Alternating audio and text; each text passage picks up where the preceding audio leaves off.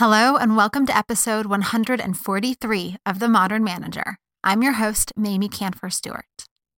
First, a warm welcome to Jesse M. and Virginia W. to the Modern Manager community. We are building a network of like minded managers across industries and geographies who want to learn and support each other. Plus, members get direct access to me via our members only Slack community, where I will answer your specific questions and direct you to additional resources when I can along with other benefits like episode guides, guest bonuses, and group coaching.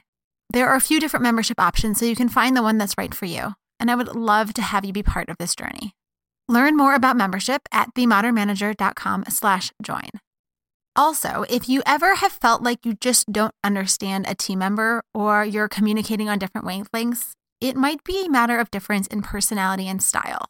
When I was first learning about how our preferences show up in the workplace, I had so many aha moments, and it really enabled me to find new ways to work with my colleagues that not only allowed us to work more effectively, but it eliminated some of those frustrations or tensions that we'd previously experienced. This is what this course, Managing My Personality, is all about. It's learning how to work better with people who have different preferences, styles, or approaches than you have. I am leading this live, interactive, three part webinar series with the folks at TypeCoach, so you get lifetime access to their amazing online tools at no extra cost. You can learn more about the course and register at themodernmanager.com slash courses slash personality. Now, today's guest is Omolara Uwemedimo. Omolara is a physician, a success strategist who works with women professionals to rediscover their purpose, prevent burnout, and achieve their vision without resorting to struggle or sacrifice. When Omolara first reached out to me, I was so excited because she talked about how a lot of diversity, equity, and inclusion programs are really designed for the white people. They focus on helping us white people understand structural racism, inequity within our organizations, unconscious bias, microaggressions, white supremacy culture, and to manage our own white fragility so that we can get comfortable talking about race and privilege. And yet, not enough programs also attend to the needs of people of color who've experienced the impact of all those things that I just mentioned. So, Omolara and I talk through her approach to providing the space and support for people of color to do their own work, while us white folks do our work needed. Now, here's the conversation. You're listening to The Modern Manager, a podcast dedicated to helping you be a rock star boss with a thriving team. Whether you're looking to upgrade your meetings, cultivate your team, or grow as a leader, this podcast is for you. Now, here's your host, Mamie Kanfer Stewart. It is such a pleasure to have you today, Omolara. I am really excited for our conversation because I feel like this is a topic that I haven't covered enough on the show. So I'm really glad that you reached out to be a guest today. Thank you so much. I'm super excited to be here and to really share and hopefully, I think, experience some shared learning as well. oh, great. I love shared learning. All right. So let's first just set the stage because we're going to talk about managers managing people of color or kind of being a person of color, managing others. And I think we can kind of, I want to like take a step back first and just kind of make sure that everyone who's listening really has a, a decent understanding of the experience of a person of color inside a majority white organization. So when we say like how you're going to support your people of color in your organization or on your team, they understand kind of what is that initial experience that they need to be thinking about as they design their managerial approach or their interventions or their DEI programming. Yes. And I think, you know, I think this is a really important. And thank you for setting the stage because I think that's extremely important. You know, just to give some insight, of course, as as people know, I am a physician, but most of my work has really been um, shrouded in this in the wonderful place of academia, right? So a little bit different from corporate, but in academia, I would say that the first and foremost thing was understanding that in a lot of these predominantly white institutions and systems and structures, there is a level of a lack of safety that many people of color experience. And whether that be due to situations from the past where they felt either devalued or dismissed or disrespected, there is a lot of that that is being brought in into the institution almost in a sense of trying to understand whether or not this is going to be one of those unsafe places where I'll have to, the terminology that many of us use is code switch, which is kind of putting on a mask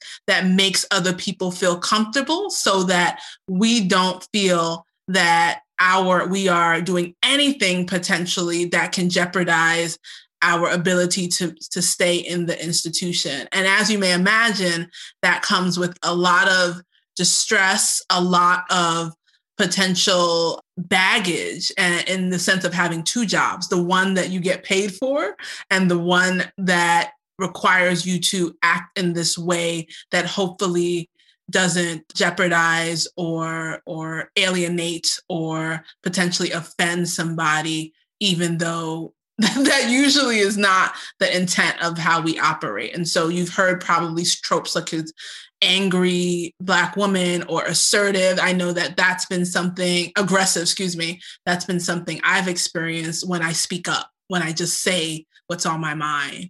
And so those are the kind of things that people are usually bringing in a lot of times, especially I would say for myself as a Black woman.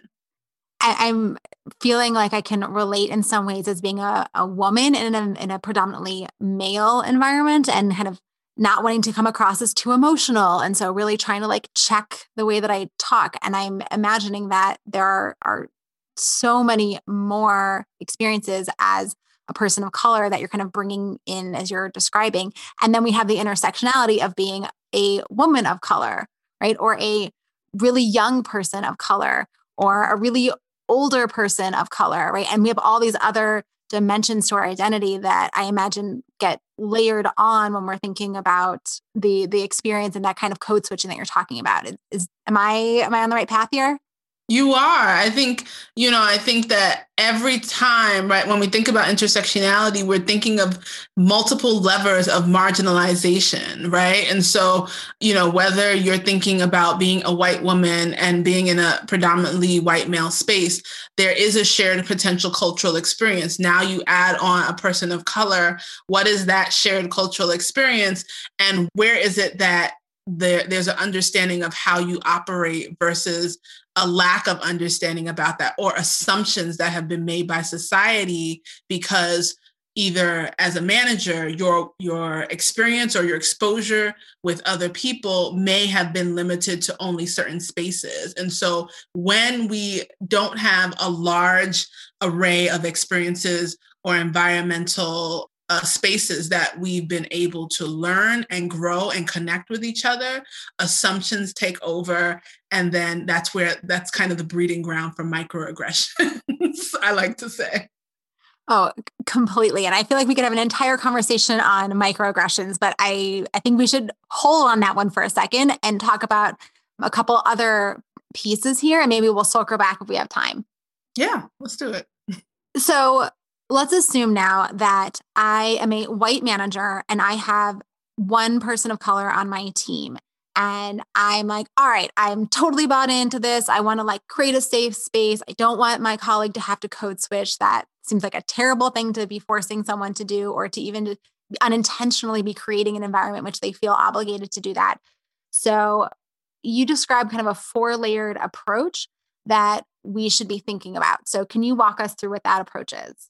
Yeah. So I think the first thing, you know, and I, I, I have four layers of it, and I'll I'll just say them for everyone to hear, which is creating safe spaces. I like to say freedom spaces for marginalized individuals, recovery and discovery, learning and support, and then strategy and accountability. And the first thing I would say, right, when thinking about your scenario, I think the first thing would be that person saying, I'm bought in so why is there only one person of color here? That's the first probably thing that even goes before. Yes. Um, right. What like why? Um what and so that interrogation, that self-interrogation of always looking at the tables around me and understanding who's not here should be happening continuously. It should also always be this level of what is the next level? Because right and we know we know the research and the data that really tells us how amazing diversity is for company growth and company and company success and sustainability and scalability. And so understanding that piece and saying first of all, interrogating why it, why is this so non-diverse is going to be really important. So I just wanted to lay that foundation. So so for the first thing, it's ter- in terms of creating space. One of the things that's really important is understanding that when we remember that all of these biases exist right? That people don't feel immediately or inherently don't feel safe in institutions because of whatever they've experienced. We need to now think about how do we create levels of safety for marginalized individuals. And so, first and foremost, there should be times and spaces and also you know a lot of times this works with either doing a uh, faculty review or doing reviews with your with your um, employees about both what do you feel either is pushing you towards the organization and keeping you connected and what do you feel is lacking that isn't keeping you connected. So a lot of places have employee resource groups. Many places, if I'm thinking about the person where there's only one one person of color, then we might have to expand in terms of thinking about what's the maybe larger group that it might be women if it was a woman, but thinking about ways that we can create spaces that aren't totally white cisgendered heteronormative spaces and allow for these smaller spaces to cultivate some level of vulnerability. Um, and that allows them to connect over shared experiences and feel validated, which if you're getting that kind of space and environment in your organization, now it immediately connects your organization to being a place of safety, a place that has allowed for this space to exist, which improves retention and improves employee satisfaction. So I want to jump in for a second and ask, you know, for smaller organizations that only have, you know, half a dozen or a dozen or two dozen people, they may not have kind of a quantity in a way that makes sense. Like they may only have one East Asian person in the mm-hmm. company, which as we already talked about, like that's a problem of itself. Yeah. But they may not be able to kind of create a, a community in that way. Or let's say that you're a manager inside of a big organization, but your organization's a few hundred people, but they don't have ERGs. They don't have these kinds of groups, and there's nobody on the leadership who's thinking about or doing this. Are there other ways that we can show our colleagues that we are aware and thinking about them and creating that safety? I mean, I, I mean things like, you know, just either just talking about this or connecting them and encouraging them to connect with other community organizations or networks? Yes that's exactly the thought. So if if you don't have it in you right there's no need to and, you don't have the capacity to build then knowing that there are organizations i know my, mine is one but knowing that there are organizations that specifically are around this idea of creating a collective space for people of a shared either industry, but of a certain race or a certain gender. Uh, and so those are really important to investigate and to also have the tough conversation with understanding and recognizing that this is a this is a problem that you are truly trying to figure out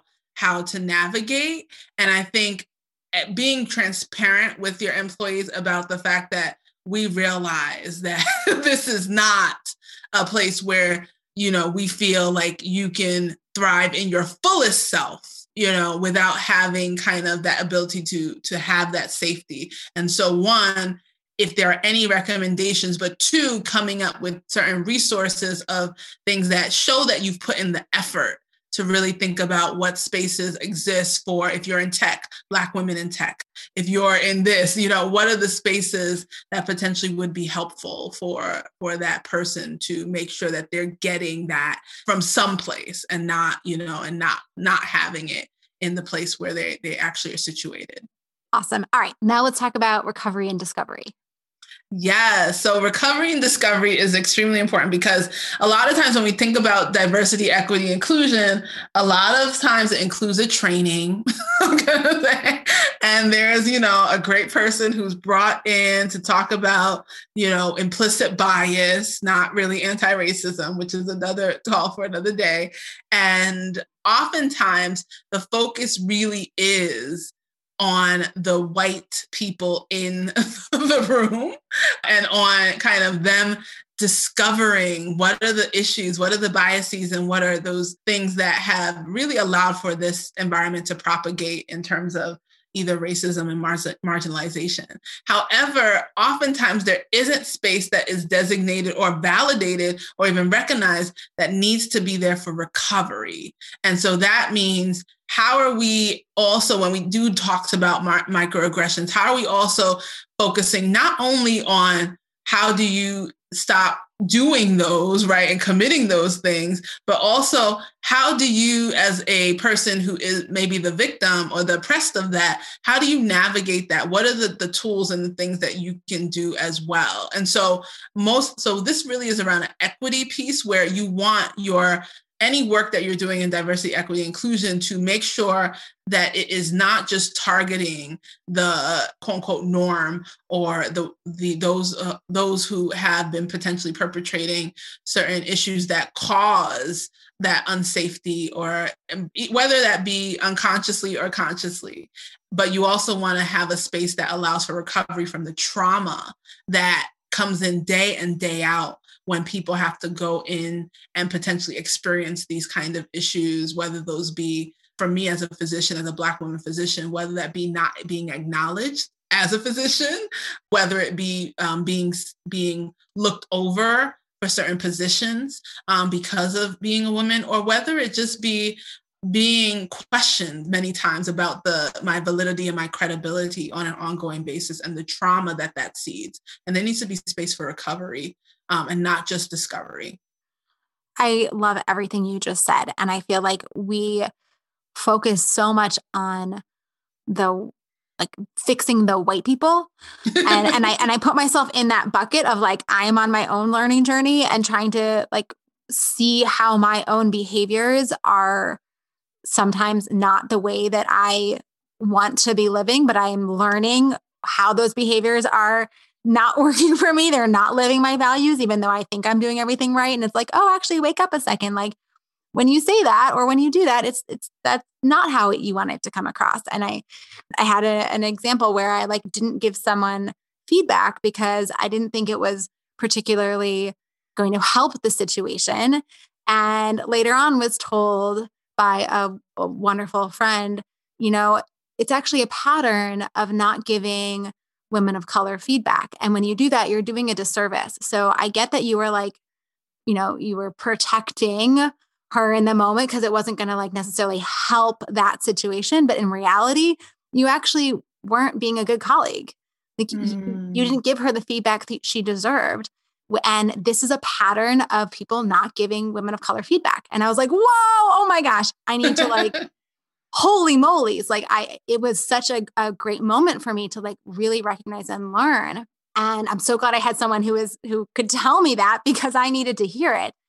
And like i feel like exactly what you're saying if we spend so much of our dei diversity equity inclusion energy money focus on like how do we help the white people get better and not enough on what is the harm that's been done and how do we help support the people who have been, as you say, intentionally or unintentionally caught in the crossfire of this. Yeah, yeah, it's so true.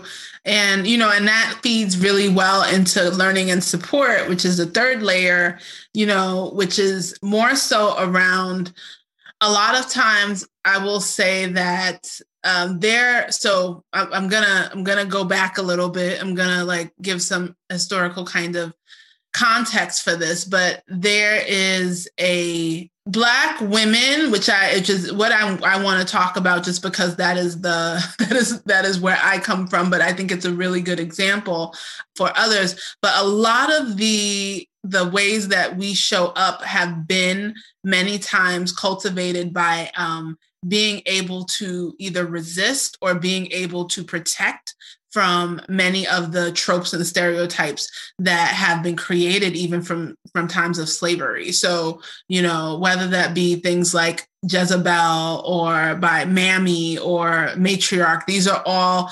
antagonistic stereotypes that have been created which have been perpetuated in media right and perpetuated in, in many environments. And so it's very clear that although you know we all strive as much as possible to be anti-racist our messaging and the things that we've grown up in kind of feed into certain beliefs that we have. And so one thing that i really really think about is the fact that for many people their coping mechanism has been for, for me at least has been strong black women which has been emotionally suppressed because of the fear of you know of um, attack inter- independence because of the idea that I don't want to look as if I need somebody or need help because that could mean somebody thinks I'm not qualified or capable. And then also this idea of constant caregiving and showing that I am someone who is someone who cares about other people, who takes care of other people, which is a complete pushback on the matriarch, which was a trope, definitely in the 70s and 80s, where there's single black woman not taking care of her kids all of these kind of things. And so why i bring that up in learning and support is the fact that there's a lot of learning about how to show up as yourself and also how to make sure that when people show up as themselves when they finally realize like that you know i want to show up in the way that i actually am how do we make sure that that is comfortable? And how do how do managers who are, who are not of color ensure that people can do that without um, maligning them or without dismissing them? So if I show up and say, finally, I'll take the leap of,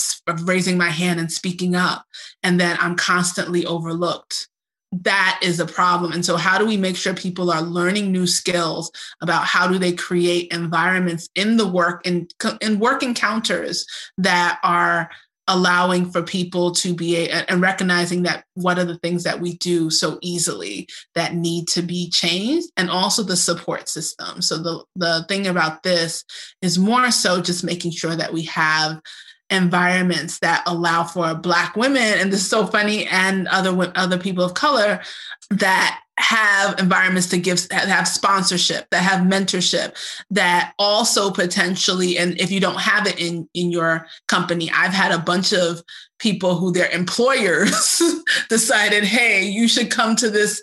I want you to act. We will pay for you to go to this coach because she is a, a Black woman. She is in medicine and has that shared experience and can give that. And so you want all of your employees to be able to access that, and that gives them a, a upper hand, a better, I better, basically predisposes them for success if you're creating that kind of environment as well amazing. I feel like there's so much more to say with this, but I want to make sure we get to the last exactly. one. And then a few other good questions. So let's talk about strategy and accountability.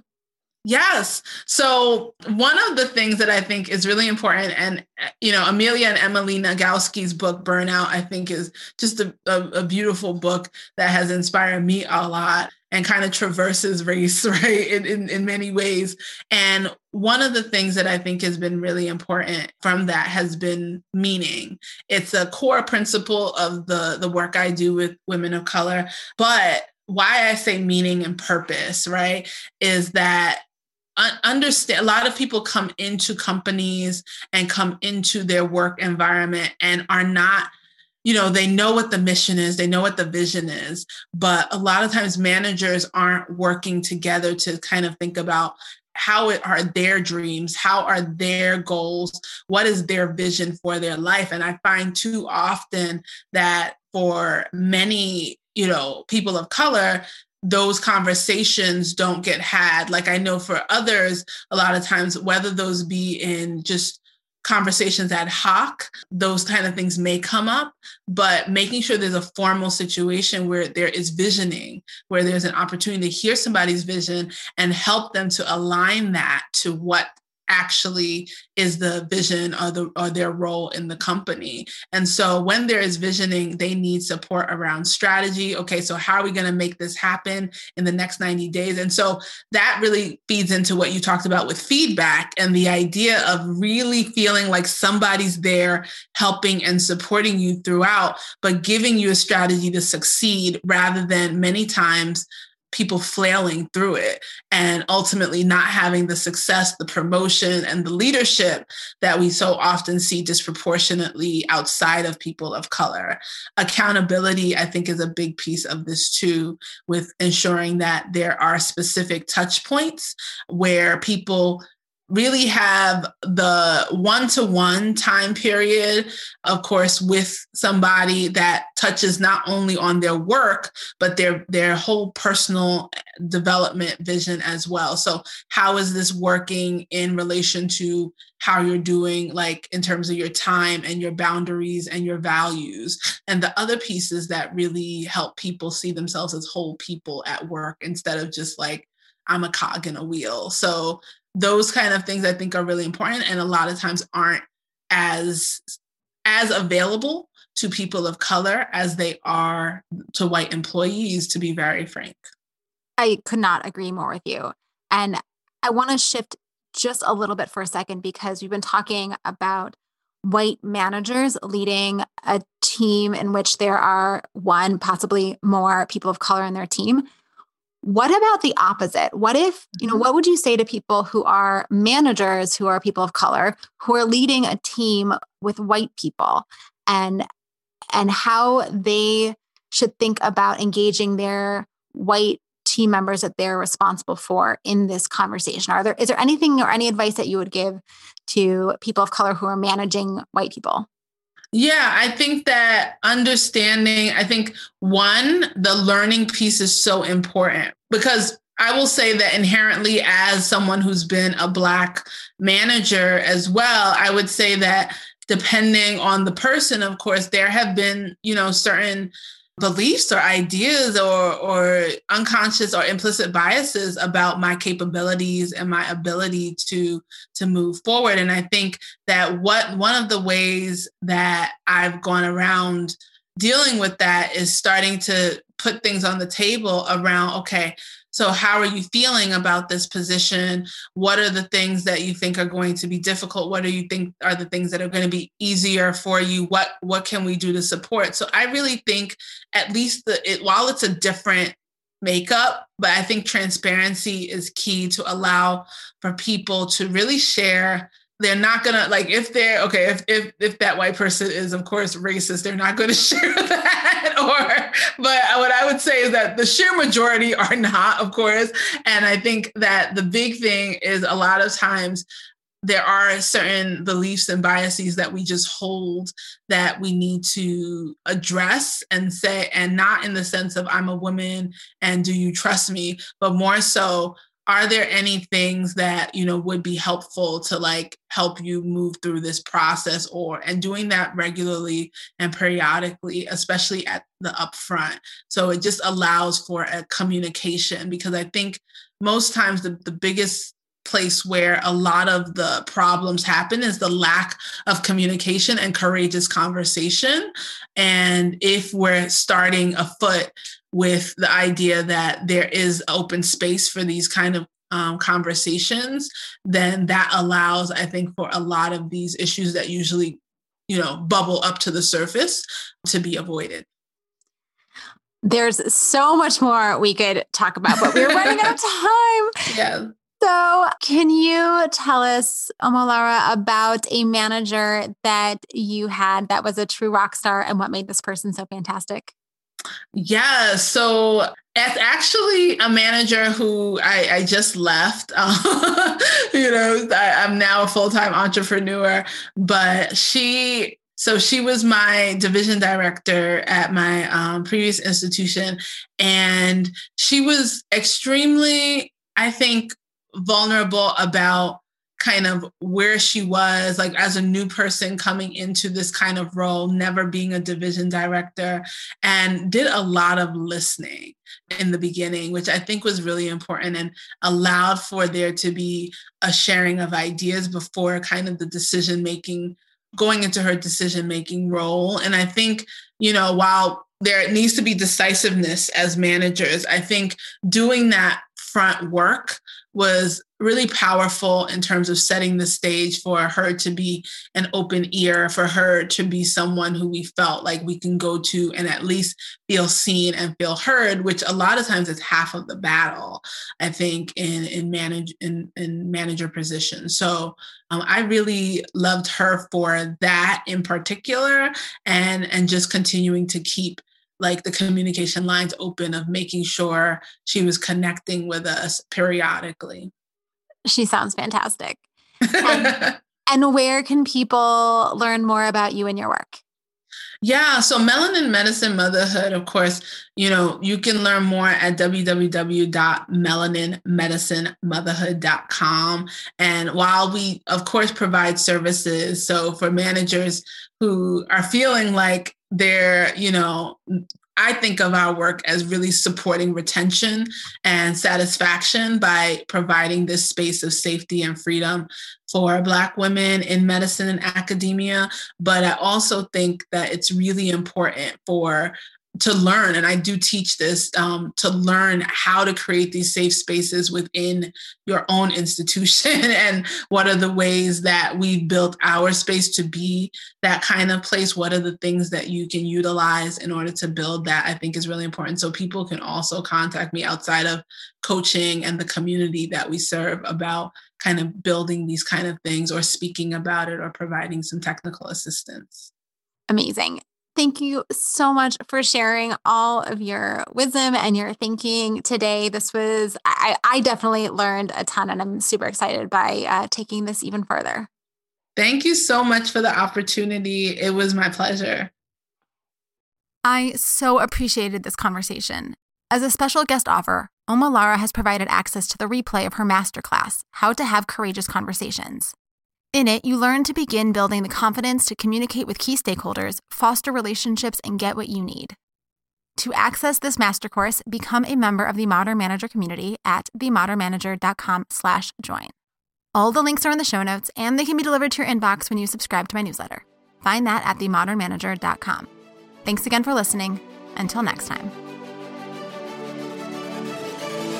Meetings are one of the most critical components of healthy collaboration, and teams are at the heart of how we work. Meeteor helps you use your time in meetings productively, build healthy relationships with your colleagues, and move work forward. To learn how we do it, visit meeteor.com. That's M E E T E O R.com. You've been listening to The Modern Manager. You're already becoming a rock star boss of a thriving team, I can tell. To ensure you never miss an episode, subscribe to the show in your favorite podcast player and join the mailing list at mamieks.com slash podcast. That's M-A-M-I-E-K-S dot com slash podcast to get show notes and other special content delivered directly to your inbox. Thank you so much for listening. Until next time.